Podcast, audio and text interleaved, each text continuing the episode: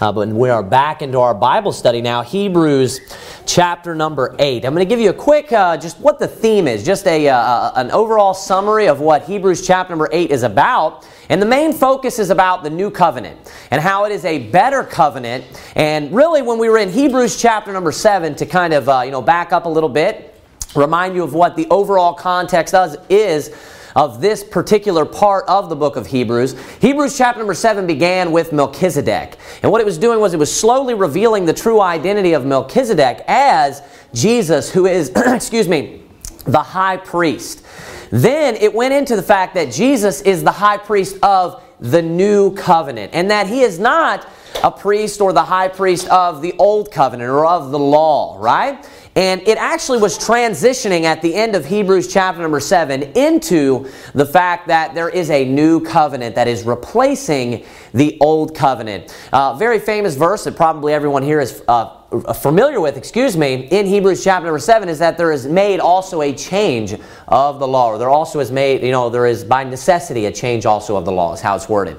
So, uh, Hebrews chapter number 7 touches on the fact that how there is a new covenant. And that's really what Hebrews chapter number 8 is about. That's what we're going to be discussing. It's a smaller chapter, but there's some good little nuggets here. I want you to look with me at Hebrews chapter 8, verse number 1. the Bible says, Now the things which we have spoken, this is the sum. Now, sum there just means conclusion. We have such an high priest who is set on the right hand of the throne of the majesty in the heavens. Of course, chapter 7 was about Jesus, our high priest. Now it's going to tell us what he means by such. He's going to describe that to us. Look at verse number 2. A minister of the sanctuary and of the true tabernacle which the Lord pitched and not man.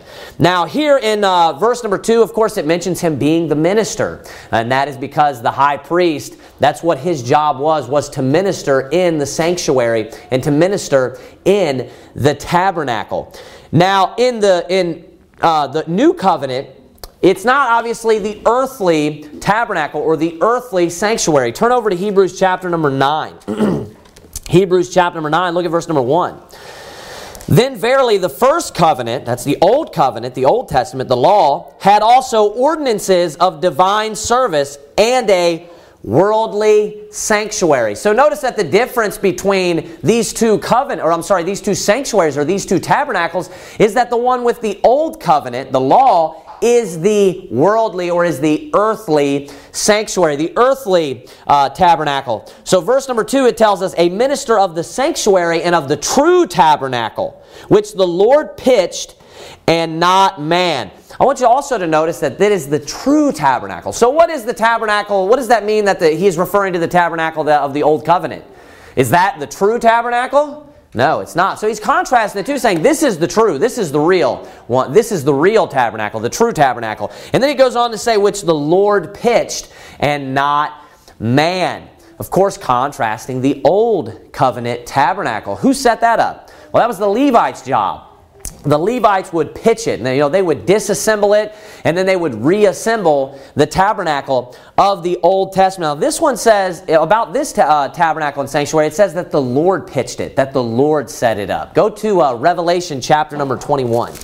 Revelation chapter number 21, verse number 3 makes a reference to this here in Revelation chapter number 21, verse number 3.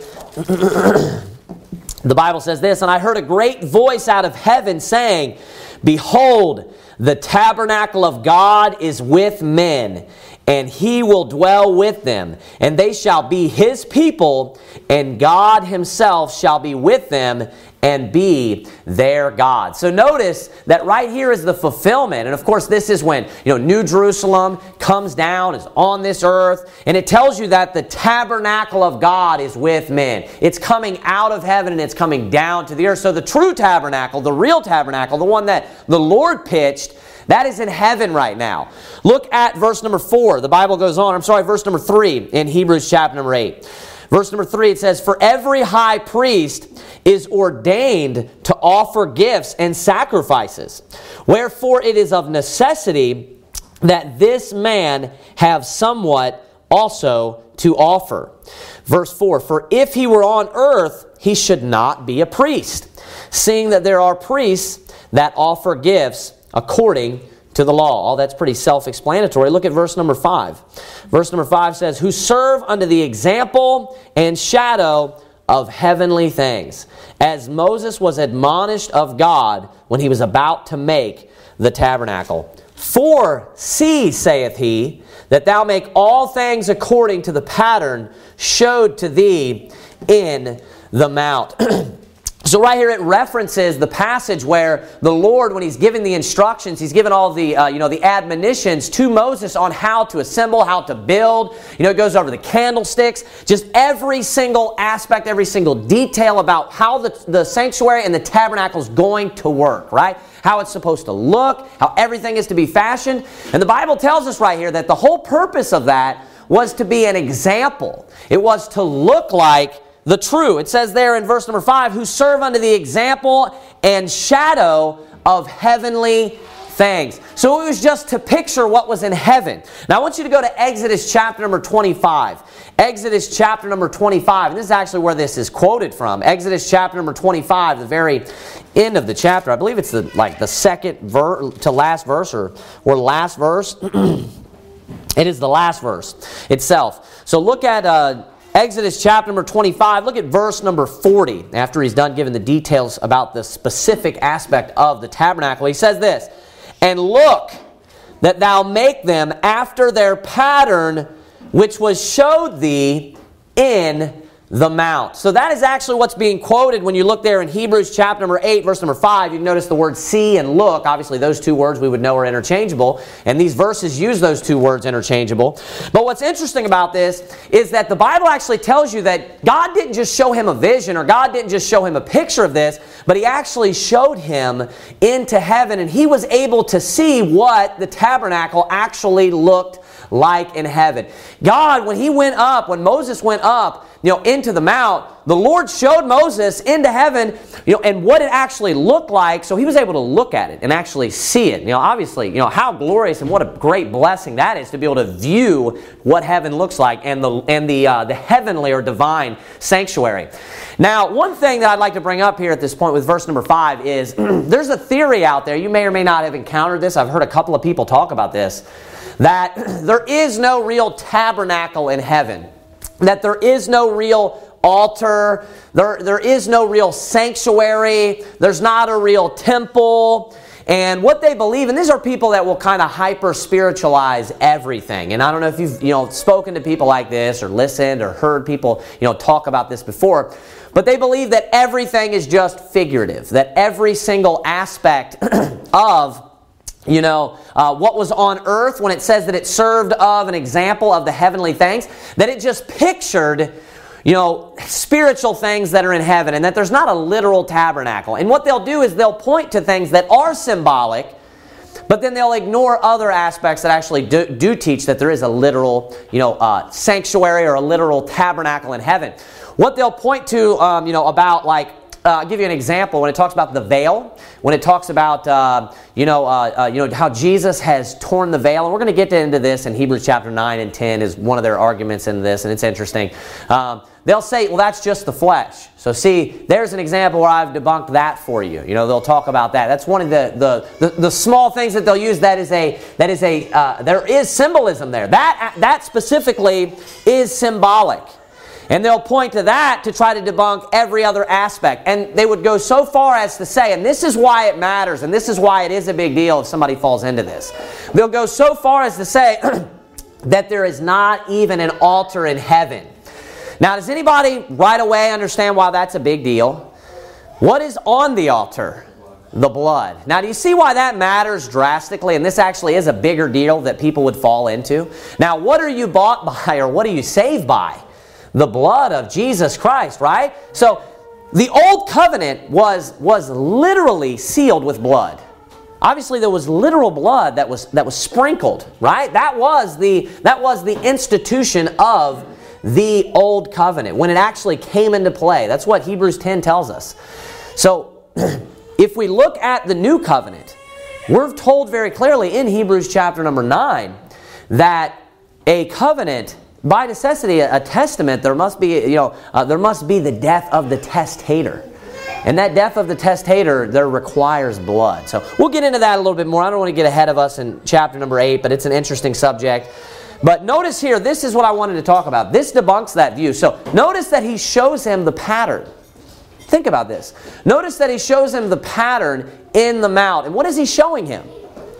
He says that this was just a picture or a shadow of the heavenly things. So the picture's not what's in heaven, the picture's actually what's on earth. I want you to notice that. And what it does is what's symbolic is, are the things that were on earth. The earthly tabernacle and the earthly sanctuary was the symbolism. And it actually symbolized what was in heaven. So when you look at what the picture is, it's not what's in heaven. The picture is actually what's in earth. And not only that, notice that he showed it to him. And he said, Hey, I want you to make it according to this. So whatever is, is, is on earth it looks like, or whatever, I'm sorry, whatever is on heaven or in heaven, it looks like what is on earth. So it's based on that exact type of style. And of course, yes, is there symbolism? Yes. But just like anything, you can take it way too far to where it's like, oh, it's all symbolic. The whole book, is there symbolism in the book of Revelation? Yes. But is the whole entire book just a book of poetry and symbolism like the Church of Christ teaches? No. Just because there is some symbolism when it comes to this particular subject doesn't mean that all of it is symbolic. So, he actually, number one, the picture is what's on earth, not what's in heaven, number one. And then number two, he actually showed it to him and he said, make it according to that pattern. And he got to see it and look at it. So those are two really good points that can debunk that view, and we'll get into that more so in the next chapter, Hebrews chapter number 9. Look there at verse number 6. It says this but now hath he obtained a more excellent ministry, by how much also he is the mediator of a better covenant, which was established upon better promises. Now, why is his ministry better? Because his specific ministry is to do the work of the new covenant as opposed to the old covenant. So, if we look at the old covenant and the new covenant, the Bible's telling us right now that the new covenant is better so which ministry would you rather have? Would you rather, you know, work on work for or work on, you know, the inferior covenant or the superior covenant? Of course, the superior covenant, the better covenant. So it's saying that he has a better ministry because he works for or he is the, the laborer, if you will, the mediator, it says specifically, of the new covenant which is established upon better pro- uh, promises. We'll read verse number um, 7. We'll read actually verse number 7 through, we'll go ahead and read the, the rest of the chapter because verse number 7 through 13 is basically talking about one passage from Jeremiah 31. So we're going to go ahead and read 7 through 13. We'll come back and kind of pick things apart here uh, in this verse by verse. Verse 7 says, For if that first covenant had been faultless, then should no place have been sought for the second. For finding fault with them, he saith, Behold, the days come, saith the Lord, when I will make a new covenant with the house of Israel and with the house of Judah. Not according to the old covenant that I made with their fathers in the day when I took them by the hand to lead them out of the land of Egypt, because they continued not in my covenant, and I regarded them not, saith the Lord. For this is the covenant that I will make with the house of Israel after those days, saith the Lord. I will put my laws, excuse me, I will put my laws into their mind and write them in their hearts. And I will be to them a God, and they shall be to me a people. And they shall not teach every man his neighbor and every man his brother, saying, Know the Lord, for all shall know me from the least to the greatest. For I will be merciful to their unrighteousness, and their sins and their iniquities will I remember no more. In that he saith, so this is the only part that's not the quote from Jeremiah 31. In that he saith, a new covenant.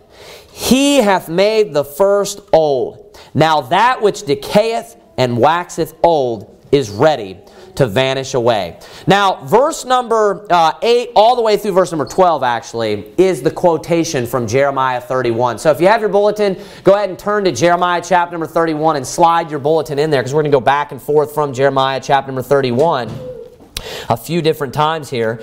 Jeremiah chapter number 31, just compare the scripture and learn some more from it. It's Jeremiah chapter 31, verse number 31. Notice there in verse number 7, he begins, he says, For if that first covenant had been faultless, then should no place have been sought for the second. But then he explains more about that because someone, someone and some people do say like, yeah, that there are, there were issues with the old covenant itself, but the problem wasn't with the old covenant. There's nothing wrong with God's law, and, and this these arguments come from people that want to omit some of God's law today. Right? We only omit what God tells us to omit. We, we still practice all the same things that he, he told us to practice, and He hasn't, you know, uh, uh, uh, voided in the New Testament. We allow Him to tell us, you know, what is void now at this time. You know, there were some things that were meant to be symbolic. There were some things, you know, that were ritualistic that we no longer practice today. But some people, they just want to completely toss out the whole Old Testament, the whole Old Covenant. And they'll, they'll say that there were problems with the Old Testament. There were problems with the Old Covenant. Well, that's a misunderstanding of verse number 7 because verse number 8 explains verse 7. It says, For finding fault with them. So the fault is not with the law itself, the fault was with the nation of Israel. And it was that they weren't able to keep the covenant. They were not able to keep the law. Obviously, they were a stiff neck people. And verse number 8, it goes on, it says, For finding fault with them, he saith. Now here's where the quote begins Behold, the days come, saith the Lord, when I will make a new covenant with the house of Israel and with the house of Judah. He goes on in verse number 9, he gives details. Now this is a quote, this is the quote from Jeremiah 31 31. He gives details in the Old Testament about what the covenant is going to be and how it's going to be. That's interesting. Look at verse 9. Not according to the covenant that I made with their fathers in the day when I took them by the hand to lead them out of the land of Egypt, because they continued not in my covenant, and I regarded them not, saith the Lord. So we're told that this covenant's going to be different than the old covenant. That there's going to be a difference from this covenant, the new covenant, and the old covenant. He said it's not going to be according to the old covenant. And he mentions, you know, when I led them out of Egypt, of course, when they went to Mount Sinai and, and, and Moses received the commandments and received the covenant from the Lord at that time, and they went into an agreement and said, you know, we will be, you know, the people of God, amen, and they agreed to it, right? They entered into that covenant with the Lord, the blood was sprinkled. He said it's not the same as that. There are differences, and I want to look at some of those differences. Another thing I want you to notice, and this is for the Zionists, we're kind of speaking of this before the services. Notice what it says at the end of verse number 9. It says, Because they continued not in my covenant, and I regarded them not saith the Lord. That is a powerful verse that teaches that the nation of Israel and those that are, you know, of that exact and specific nation are not God's chosen people anymore. You know what God thinks of? You know, a way to summarize the way that he views the nation of Israel? He doesn't regard them. What does that mean? He, you know, he doesn't think about them. He doesn't consider them. In the sense of being his people, in that sense, of course he wants them to be saved. But they have, in, in the Old Testament and under the Old Covenant, they had special privileges. They were treated better, right? So, in that sense of that Old Covenant, they don't get that treatment anymore. That's what it means. I'm not going to regard you the same way. I'm not going to regard you in the way that I regarded you under the Old Covenant any longer. And, you know, all the Zionists today, of course, those that worship the nation of Israel, they would, they would disagree with this. They would say that that covenant still stands. God said that when they broke the covenant, number one, that proves that since the covenant's been broken, that there has been a separation or a division. It's not still around today because they say, oh, it's an eternal covenant. No, he says they broke it. But think about this. As a result of the nation of Israel breaking that covenant, he says, I regarded them not. You know, so people, Zionists will try to say, oh, yeah, well, you know, they were disobedient, but they were led back in and all of that. What's the next point? After the old covenant's broken and he regards them not, what, what happens after that? This is the important part. He establishes a new covenant. So, you know what they need in order to be God's people and in order to be regarded? They need to be in that new covenant. That's the next step. Now, this is a major problem for Judaism as well. A major problem. And I want you to remember this, and this is the purpose of the book of Hebrews. And think about this when you do your own personal study and your per- own personal reading in the book of Hebrews. He's writing to Jews. He's writing to people, and the whole time he's tying in the Old Testament with all of the New Testament teachings. Why? What's the reason? Because, well, number one, obviously, they are familiar with those scriptures, but you can tell he's trying to persuade them throughout the entire book, throughout the entire epistle of Hebrews. He's trying to persuade them that this is the true religion of the Old Covenant. And I want you to go back Hebrews 7. I don't know if you remember this or not, but remember Hebrews chapter number 7. Look at verse number 11. says this If therefore perfection were by the Levitical priesthood, for under it the people received the law, what further need was there that another priest should rise after the order of Melchizedek and not be called after the order of Aaron? So, what he's doing is he's rationalizing with them, and he, he just quoted a verse from the Old Testament to the Hebrews. And the Jews at that time, they were all about Moses, the Old Covenant, the law, the tabernacle, all of that, the Levitical priesthood. And the Jews were constantly and repeatedly trying to accuse the Christians and all of them and Paul and all of them for trying to destroy the law, destroy the temple, destroy the covenant, just do away with their, you know, religion and all of that, right? That's what they were trying to they were constantly attacking the Christians for doing. Right here in verse number 11, what Paul's trying to show them is even the Old Testament prophesied that there was going to be a priest that came that was not of the Levitical priesthood. So he's trying to show them from their own scriptures, right? That they claim that these are their scriptures. That if you believe the Old Testament, then you must believe that there is another priest that's coming, and it is the Messiah. And he's not of the Levitical priesthood because we know that he's coming of the seed of David. So he's showing them from the Old Testament that this is actually the fulfillment of the Old Testament of what we now see in the New Testament, in the New Covenant. That's the exact same thing that he's doing here in Hebrews chapter number 8. He's showing them that this was prophesied of in the Old Testament. You know, one thing you never hear Jews talking about is the New Covenant. Because, you know, we have New Testament scriptures here, right? This is the New Testament, this is the New Covenant.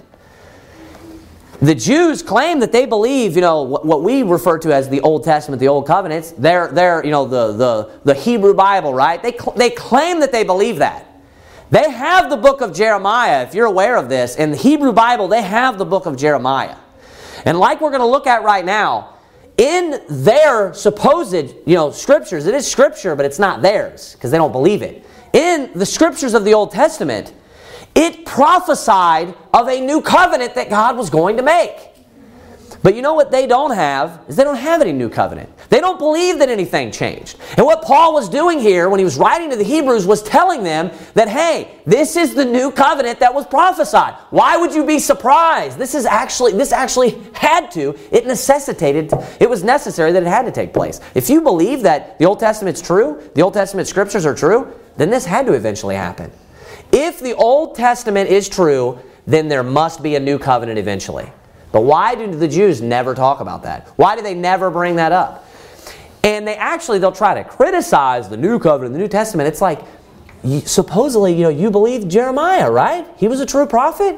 Well, he prophesied of this to come. It proves that Christianity is the true religion and that Judaism is false. That's what this proves. Go to Jeremiah chapter number 31. Jeremiah chapter number 31, verse number 31. Behold, the days come, saith the Lord that I will make a new covenant with the house of Israel and with the house of Judah. Not according to the covenant that I made with their fathers in the day that I took them by the hand to bring them out of the land of Egypt, which my covenant they break. Although I was an husbandman unto them, saith the Lord. But this shall be the covenant that I will make with the house of Israel.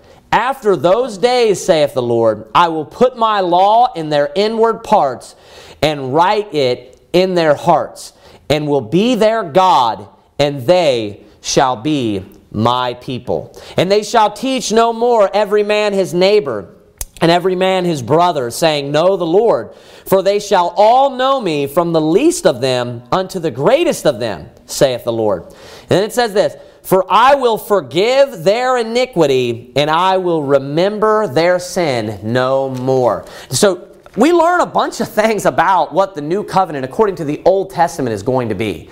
You know what's going to happen to it? It's going to be different than the, than, than the Old Covenant. It's not going to be the same than the Old Covenant. Now, is the New Covenant and the Old Covenant different? What we've received in the New Testament scriptures? They're very different, isn't it? Do you know one of the things about the New Testament that took place in one of the New Covenant, or the New Covenant that took place that's different than the Old Covenant? Is that under the New Testament, the Bible teaches that we receive forgiveness and that we receive mercy from God, and He forgives and washes away all of our sins. That takes place under the New Covenant. So, I want to point out to you what difference he's actually uh, drawing here, what contrast it is, is that it is an eternal covenant. It is an eternal covenant. Look at the very next verse. Look at Verse number 35. Thus saith the Lord, which giveth the sun for a light by day, and the ordinances of the moon and of the stars for a light by night, which divideth the sea when the, star, when the waves thereof roar, the Lord of hosts is his name. If those ordinances depart from me, from before me, saith the Lord, then the seed of Israel also shall cease from being a nation before me, or I'm sorry, before me forever. I want you to go over to Jeremiah chapter number 32. I don't have this written down, but I believe I can I can find it. Um, yeah, look at um, look at look at verse number 36 this new covenant is mentioned, and I'm going to show you that that is what this is speaking about about uh, the new covenant that's made with the nation of Israel, and that they will continue to be a nation forever. And it's not a physical nation, it's a spiritual nation. Look at verse 36. And now, therefore, thus saith the Lord, the God of Israel, concerning this city, wherefore, whereof ye say, It shall be delivered in the hand of the king of Babylon by the sword, and by the famine, and by the pestilence. Behold, I will gather them out of all countries, whither I have driven them in mine anger, and in my fury, and in, and in great wrath, and I will bring them again unto this place, and I will cause them to dwell safely. And they shall be my people, and I will be their God. And I will give them one heart and one way and, I'm sorry, in one way, that they may fear me forever, for the good of them and of, the ch- and of their children after them. Verse 40, and I will make an everlasting covenant with them, that I will not turn away from them to do them good, but I will put my fear in their hearts that they shall not depart from me. So I want you to notice that he's telling you that the difference between the old covenant and then this new covenant that I'm going to make is an everlasting covenant. It's an everlasting covenant or it's an eternal covenant that he's going to make with the nation of Israel or with God's people, right? That is why in, in Jeremiah 31 and then when it's quoted in Hebrews chapter number 8, Right there, when it talks about it being an eternal covenant or an everlasting covenant, he says, he makes the statement, he says, For I will forgive their sins and I will remember their iniquity no more. Because the whole purpose of it is that he's giving, he's making a covenant with them where he is going to forgive all of their sins, and it is eternal covenant that's going forward from this point on. Now I want to explain something that a lot of people are confused about. So that's that's very important to know. The old covenant was a temporal covenant. He even tells you that in the Old Testament. He says right there that I'm going to make a eternal covenant with you. What does that tell you about the old covenant? That it's what? Does that sound like the old covenant's eternal? It's not eternal. So that covenant is not in existence anymore. He regarded them not. That's the point. It's gone. So the new covenant is an eternal covenant that lasts forever. So if you become a child of God and you enter into this covenant with the Lord in the new covenant, how long are you going to be in that covenant? Eternally. Because he, he will not ever remember your iniquities. He's forgiven your iniquities no more. Now, I'm sorry, he's forgiven your iniquities and won't remember them anymore. Now, here in, at the end of Hebrews chapter number 8, there's a, a, a couple of verses that people are confused by, and I want to explain them to you. And uh, we'll, go, we'll go verse by verse. So look at verse number 10. Verse number 10 says this For this is the covenant that I will make with the house of Israel after those days, saith the Lord. I will put my laws into their mind and, and write them. I will put my laws into their mind and write them in their hearts and I will be to them a God, and they shall be to me a people. Now, I dropped my place, but if you're still in Jeremiah 31, or right around there, you know, we went over a couple of chapters or one chapter. Go back to Jeremiah 31. This is why I wanted you to why I wanted you to stay there. Look at Jeremiah chapter number 31. And I want you to notice a little bit of a different wording here in verse number 33. It says this, "But this shall be the covenant that I will make with the house of Israel." After those days, saith the Lord. He says, I will put my law in their inward parts and write it in their hearts. Now, I want you to notice that the word inward was used right here. You know, if we look at uh, chapter 8, verse 10, it talks about their mind. And he says, And I will write them in their hearts. But specifically, the word inward is used right here. Go to Romans chapter number 7. Let's compare Romans chapter number 7 here. Now, what he's talking about is he's talking about us receiving the Holy Spirit. That takes place with the new covenant. We receive the Holy Spirit, and the Holy Spirit is our righteousness. The Holy Spirit is righteousness, the mind of the Lord. You know, that's why he refers to it as the law of God. you know, uh, it is the righteousness of the law, if you will, right? Obviously, God's God's Spirit is holiness. It is perfect, and that's why if you decide to live a sinful life, this is one of the results of you know uh, uh, salvation. One of the changes that takes place in how you're a new creature. If you go off and start living a sinful life, the Holy Spirit is going to convict you. Because why? Because the law is now written in your mind and it's written in your hearts. Look at Romans chapter number 7. You'll see this same type of language. He says this in Romans 7 22. For I delight in the law of God. And then he says this after the inward man. So notice that same exact language of inward. How, you know, in, when the new covenant, when we enter into the new covenant, he writes the law in our inward parts, right? He writes it in our minds. The inward man, and if you skip down, notice the word, it actually uses the word mind. Look at verse 25.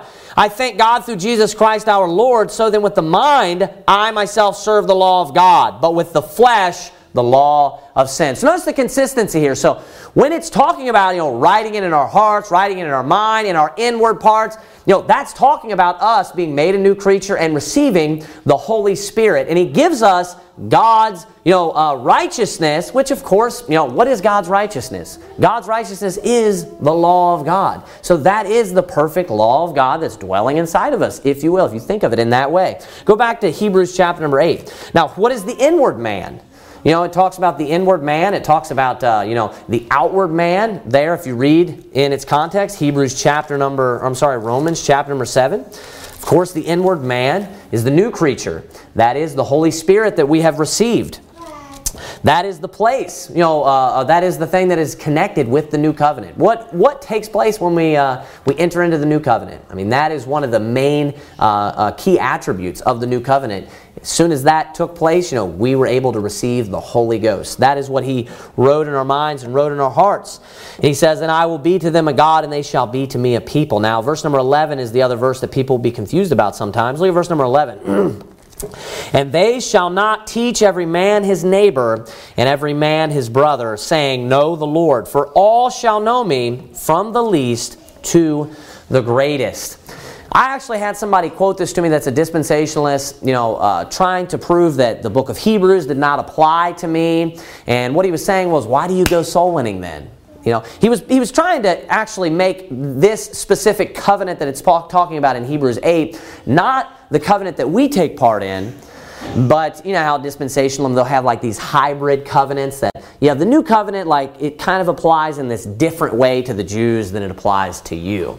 And uh, that's basically what he was trying to argue from this passage and that this new covenant is not necessarily the covenant that I take part in because this is the new covenant for the Jew. So you have the new covenant for the Gentile, but this is, you know, this is a little bit different. He's like, why do you go soul winning if you do that? So what he was saying was, you know, why are you going around and teaching, you know, every man his neighbor and every man his brother, saying know the Lord? If you know, if people, you know, if everybody know, knew him, why are you going soul winning? That was basically, you know, how he tried to interpret this passage. Well, I'm going to explain to you this passage because the whole point of these verses is to contrast the Old Covenant and the New Covenant. And he's telling you how they're different. Remember, Old Covenant's temporal, New Covenant's eternal. Remember, the Old Covenant, you know, he said, I regarded them not. He said, you know, they, they, he found fault with them. He said it's not according to that covenant. The whole, this whole, uh, you know, uh, uh, passage right here of these few verses is to explain to you how the old covenant and the new covenant are different. Now, under the old covenant, who was it made with? Was it made with the whole world? Was it made with all believers in the world? The old covenant, think about it. No. The old covenant was specifically made with who? Israel, the nation of Israel, right? Now, let me ask you a question.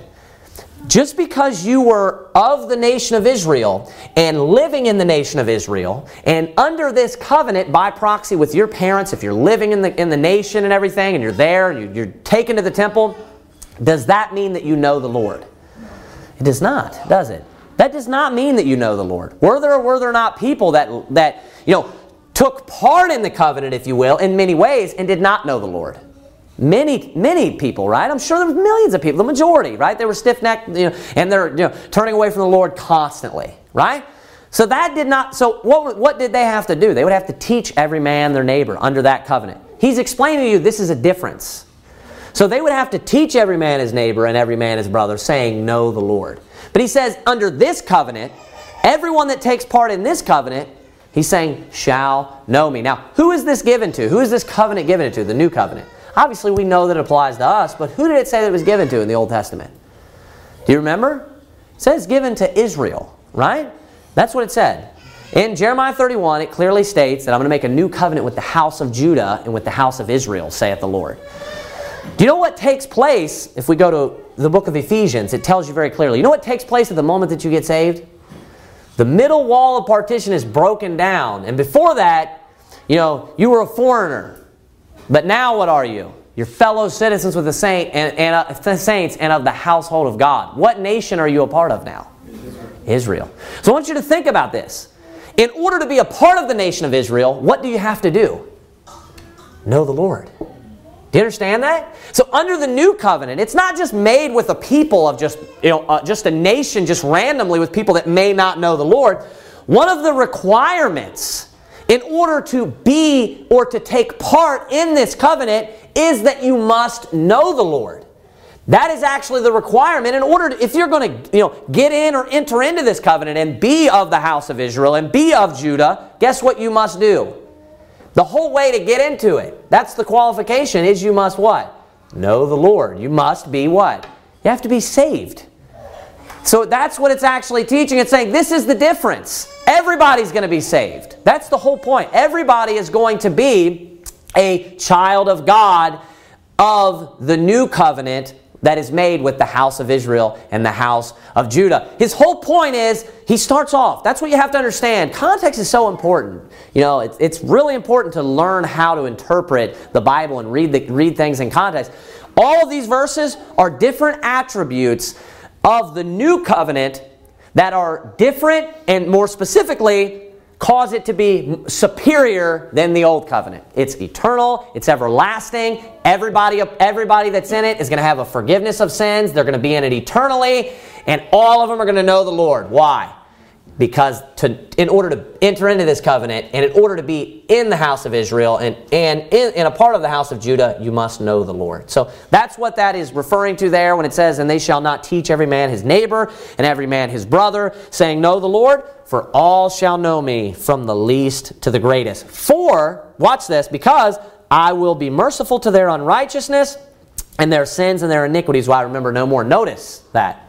That everyone that, that you know, is in this covenant will know him and they will have their sins forgiven. So you notice that there? It says for. That means because. So people, this verse will kind of bother people. And what is it saying that all of Israel? People will go to this and try to say that all of Israel will eventually be saved, and that's what it means. All of Israel, every single one, and he'll never have to go. It's ridiculous. That's not what the Bible teaches. That's not what this means. He, he explains very clearly that this is a difference between the old covenant and the new covenant. And it's just to avoid so many different things that are very clear that he regarded them not. You know, the old covenant is gone, the new covenant has been made, and the new covenant is available to all, anyone. And uh, that's Israel, Gentile, it doesn't matter. Anybody who believes, you know, they are now entering into this covenant. They have entered into this covenant. It's an eternal covenant that will never end. That's what that's teaching. So, um, look at uh, verse number, yeah, we'll go ahead and read verse number 12 one more time. Verse number 12, it says, For I will be merciful to their unrighteousness, and their sins and their iniquities will I remember no more. So notice, in the new covenant, what happens? You receive, under the new covenant, you receive forgiveness of sins. Even in the Old Testament scriptures, in the book of Jeremiah, you can show a Jew, hey, the new covenant says that, or the, the Bible teaches that under the new covenant, what it, the purpose of it is so that you can receive forgiveness of sins so that you might receive forgiveness of sins. Um, so, look at verse number 13. Verse number 13, it says, In that he saith, a new covenant. He hath made the first old. Now that which decayeth and waxeth old is ready to vanish away. So the wording here, verse number 3 says, In that he saith a new covenant. So he's saying, you know, when he, when he uses that phrase or he uses that verbiage of a new covenant, he says, He hath made the first old. Saying, if you're going to call something new, well, that means whatever was there before is now old. That's what he's saying. Now that makes that the old covenant. If this is now the new covenant by his terms, then whatever covenant that was in existence prior is now referred to as the old covenant. That's important to understand why he's saying that because then he says this Now that which decayeth and waxeth old is ready to vanish away. So he's saying, you know, so if that makes the other covenant old, what happens to things that are old? That's his point. What happens to things that are old? They decay and they vanish away. So his whole point is that the old covenant's gone. That's his point. That's what chapter number 8 is about that it's a better covenant and that this is a new covenant. It was prophesied in the Old Testament, it's everlasting, it's been fulfilled. Everything that we have in the New Testament, the new covenant, perfectly fulfills what was prophesied in the Old Testament. You know what the Jews have today? They have a Messiah that never came. That's what they have. They have a Messiah that never came. They have scores and scores, hundreds of prophecies that were never, never fulfilled. They have a covenant that God never made with them. You know, this new covenant just never came about. You know, the God that they worship, the old covenant supposedly that they're that they're in, and that you know, you know, their interpretation of the scriptures, their religion, which is not at all the Old Testament of what, you know, of how we believe it and how we view it. Totally different religion. It's not Judeo-Christian. Judeo Christianity. That's not at all what it is. It's Christianity. The Old Testament was Christianity. Right. We were looking forward to the Christ. That's what they were looking forward to. What is the new covenant about? It's pointing towards the Christ that's coming so that they can receive forgiveness of sins. That's what it is. That's the whole purpose of it. You know what they were seeking? They were seeking peace. They needed the Prince of Peace to come. They were seeking forgiveness of sins and they were wondering how it's going to come.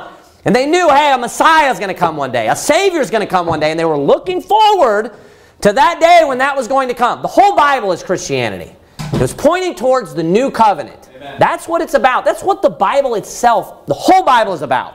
If you just take the old covenant, you have nothing. You know, if you take if you take the interpretation of, of, of Judaism, it just falls flat on its face.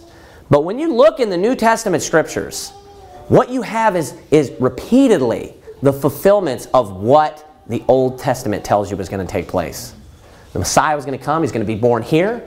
He was going to do this, he was going to do that. All the prophecies that he fulfilled, you know, taking our iniquities, taking our transgressions upon him, being beaten with stripes. I mean, you could just go down the list. He's born in Bethlehem, he's of the, you know, the seed of, of, of Judah, right? I mean, just down the list. He makes a new covenant. He's going to be the high priest. I mean, just over and over and over again. He's like, he's made after the order of Melchizedek. The new covenant is an everlasting covenant. You know, he's gonna he's gonna eventually come back. All those fulfillments. I mean, when you know John writes, he sits down and he writes to a T the exact same description that the Old Testament prophesied of how he's gonna look. You know, just everything is perfectly con- consistent. Amen. If you don't have the new covenant, you have nothing. Right. That's how it, that's how it breaks down. The new covenant is prophesied of in the old covenant. Turn it. Let's end here 2 Corinthians 3. And I want to end with this note. I want everybody to understand how great the new covenant is. How great the new covenant is. Let's, let's just read this passage. I'm not going to, you know, this isn't our text for the evening, so I just want to read it, let it sink in, and then we'll close for the evening. I want you to look here with me at 2 Corinthians 3, look at verse 6. Who also hath made us able ministers of the New Testament, not of the letter but of the Spirit. Now, the letter is referring to the law. That's the old covenant. The, the Spirit is referring to the new covenant. For the letter killeth, but the Spirit giveth life. Verse 7 But if the ministration of death, written and engraven in stones, was glorious, so that the children of Israel could not steadfastly, excuse me, behold the face of Moses for the glory of his count, uh, countenance, which glory was to be done away, how shall not the ministration of the Spirit be rather, that means more, glorious? For if the ministration of condemnation be glory, much more doth the ministration of righteousness exceed in glory. For even that which was made glorious had no glory in this respect by reason of the glory that excelleth. So even that which had so much glory that when Moses came down, he had to cover his face. He was shining so brightly from being in God's presence when he received the old covenant. He said, That covenant has no glory compared to this covenant because it excels and exceeds it so much more in glory. That covenant is the covenant or the ministration of death This covenant and this ministration is the ministration of spirit and of life. That's a temporal covenant. This is an eternal covenant. That covenant, you know, he regards them not today. But you know what? There's a new covenant that they can still enter into and that anyone can enter into. And when you enter into it, you can know the Lord and you can receive forgiveness of sins and he'll never turn away from you. He's saying, you know what he's saying? The difference between that covenant and this covenant, there'll never come a time where I won't regard you. There'll never come a time when you're not my children. There'll never come a time, Israel, where you're no longer of my nation. That's what he's saying. Amen. When you enter into this covenant, it's an eternal covenant. A covenant that at the moment you receive total forgiveness of sins, you have you know, your relationship brought back with the Lord, and it's never ending. Amen. And you'll forever know him. You know, the new covenant, we need to, uh, uh, you know, um, sometimes it's good to just kind of reflect upon the things that we have, the things to be grateful for. Think about the new covenant. Think about how great it is to be, you know, under the new covenant. Obviously, you know, people were entering into, you know, the new covenant as far as receiving the promise of the Messiah in the Old Testament, but they didn't get the benefits that we get today. The clarity that we have today, the Holy Spirit that we get to receive, you know, they didn't have a lot of the things. You know, they looked forward to the cross and were saved in the same way. But they didn't receive the benefits that we receive today. We have the clarity where he's comparing the two covenants for us and explaining. That's the ministration of death. This is the ministration of life. Be thankful that we have the, the covenant of life, the covenant that just excels in glory so much that even Moses' face shining is nothing compared to this covenant that we have. Amen. I mean, that's, that's something to be grateful for. That's something to be thankful for. We, we today, this is what Hebrews chapter number 8 is about. There's a new covenant. It was prophesied about, and this new covenant is a better covenant. It's an eternal covenant. It's a covenant where we know the Lord and that we receive forgiveness of sins for all of our sins. Let's bow our heads and have a word of prayer. Dear Heavenly Father, God, we thank you so much for the new covenant. We thank you so much for the eternal promise, the eternal covenant. The, there'll never come a time when you don't regard us, that we can know the Lord. We thank you so much for the Holy Spirit under this covenant, all the benefits, all the great things that come with it. We thank you for the clarity that when there are false doctrines that are being taught, that you know there's that the nation of Israel is just eternally going to be your people and they're never going to be turned away. That there are clear passages like this where you tell us that you don't regard them anymore and that it vanished away and that it's gone, it's old, you know, it's not in existence anymore.